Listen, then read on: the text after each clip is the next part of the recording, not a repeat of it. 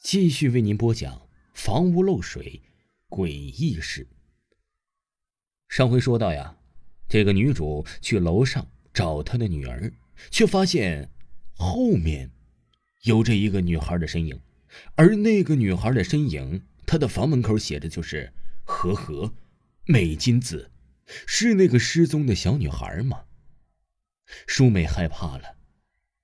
由于舒美啊正在离婚期间，所以要搬家的决定，让律师啊觉得莫名其妙。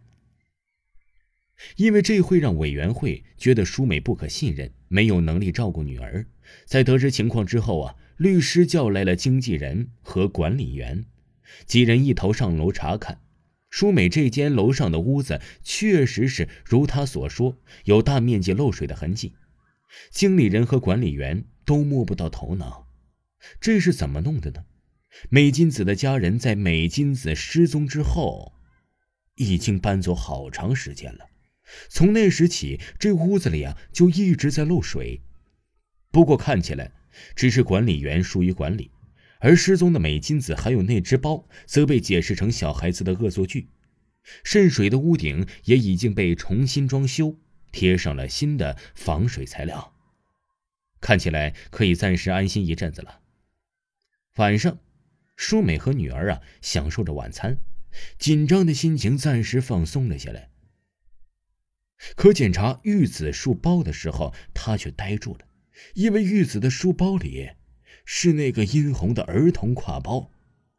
舒美紧紧的逼问女儿：“这包从哪儿来的？”而女儿却一脸茫然，表示根本都不知道。舒美奔到了电话之前，想打电话告诉律师那包又出现了，可是电话却打不通。一回头，她发现玉子把那包拿到手上，要打开它。舒美一把夺过那刀，突然有种感觉钻到了舒美的脑袋里。那包和一处深水有关系，她好像想起了什么，拿起手电安慰了女儿之后啊，就出了门。舒美坐上了电梯，来到了天台。她亮起手电，果然天台湿漉漉的一片，有地方漏水了。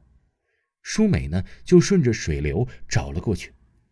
对，整座公寓里有深水的地方只有一处，天台的水箱。此时那水箱里还在往外的冒着水。舒美摸了上去。她仿佛能感觉到背着挎包的美金子一下一上攀着楼梯爬上了水箱，舒美得爬上去去一探究竟。当他爬到一半的时候，他忽然看见了水箱上的维修记录。从模糊的字迹之中，依然可以辨认出来。最后一次维护是一一年七月十四号，那正是美金子失踪的时候。他仿佛看到那个小女孩好奇的刚维护完的水箱要去看，探着头正朝水箱里张望，可一不小心，他最喜欢的那个儿童挎包掉到了水里。他想要去捞，可身子却整个人都跌进了水里。想到这儿，舒美不禁浑身哆嗦。美金子就在这水箱里吗？忽然，一阵弱弱的敲击声从水箱里传了出来。美金子吓得喘不过气儿。当他静下想仔细辨认的时候，水箱里突然被那部巨大的力量砸得变了形。美金子大叫了起来。与此同时啊，女儿玉子在屋子里听到了浴室里放水的声音，那水哗哗的流。玉子想把水关掉，却无济于事。整个浴缸里灌满了黑水，水面泛起泡沫，一股说不出来的难闻的味道。玉子拼命的拧着开关，水却越来越满，渐渐的溢出了浴缸。突然，那水翻滚起来，玉子瞪大了眼睛，只见一双手突然把玉子拽进了水里。她用力的挣扎着，而舒美这时候却跌跌撞撞的跑了回来。一进屋就发现浴室里有着已经昏迷的玉子。他一把抱住了自己的女儿。此时，一旁的浴缸里黑水又翻滚了起来。舒美赶紧抱着玉子，慌张的跑出门外。母女惊恐的钻进了电梯，可这电梯无论如何它也不动啊！这时，一滩污水从电梯顶喷洒而出，电梯顿时火花四溅。舒美连忙抱起女儿，电梯已经彻底的坏掉了，这可怎么办呢？她抬头望向了电梯外，家里的门开了，有东西从里面缓缓的走了出来。舒美不知所措，他想逃，电梯却把他和女儿围住了。那东西跨出了门，是玉子。舒美愣住了，她感觉到一阵困惑，随即她张大了嘴巴，因为电梯外的孩子是自己的女儿。那刚才自己抱进电梯的是什么呢？她缓缓的转过了头，两只腐烂的手抱住了她，是美金子。原来他一直希望得到的并不是玉子，而是作为妈妈的舒美。